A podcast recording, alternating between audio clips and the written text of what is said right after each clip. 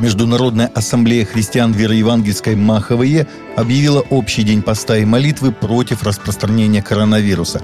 Общим решением комитета МАХВЕ пятница 1 октября 2021 года была объявлена Днем поста и молитвы против распространения этой инфекции. МАХВЕ объединяет 19 братств в 14 странах и включает около 8 тысяч церковных общин в странах Восточной Европы, Средней Азии, США и Канады. Также 1 октября и Российская Церковь ХВЕ присоединится к посту и молитве против распространения COVID-19. Российская Церковь Христиан Вероевангельской Пятидесятников присоединяется к посту и молитве, объявленными Международной Ассамблеей Христиан Вероевангельской. С 3 октября государство сможет запрещать священнослужителей, считает Константин Бендас, российский епископ, президент Фонда поддержки христианской культуры, науки и образования.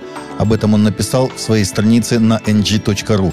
В статье он отметил, что поправки из-за так называемых поправок Яровой Озерова и ряда последующих изменений и дополнений закон постепенно превращается в запретительный, ограничивающий права верующих граждан – а подкрепленный статьями Кодекса об административных правонарушениях и Уголовным кодексом практически в карательный. Константин Бендес обращает внимание на то, что опаснее всего даже не нормы закона, а формулировки, которые можно трактовать так или иначе в соответствии с необходимостью или прямым заказом. Католический священник Джованни Фаранзини, героически спасавший людей в годы Второй мировой войны и погибший от рук нацистов в возрасте 29 лет в 1944 году, причислен к лику блаженных. По свидетельству тех, кто его знал, в тяжелые годы немецкой оккупации отец Джованни всегда спешил на помощь любому, кому грозила опасность, во время бомбежек оккупированной Болоньи союзниками осенью 1943 года 28-летний священник разбирал завалы, помогая выжившим выбраться. В Русской Православной Церкви считают, что депутаты, недавно избранные в Государственную Думу, должны в первую очередь заняться вопросами нравственности, бедности и рождаемости. Есть очень много дыр в законодательстве, которые предстоит устранить новому созыву Государственной Думы – мне кажется, что обратить внимание следовало бы на три главных области, в которых мы нуждаемся в улучшениях. Первое – это материальное благосостояние людей, сказал глава отдела внешних церковных связей митрополит Волоколамский Иларион в эфире программы «Церковь и мир» на телеканале «Россия-24».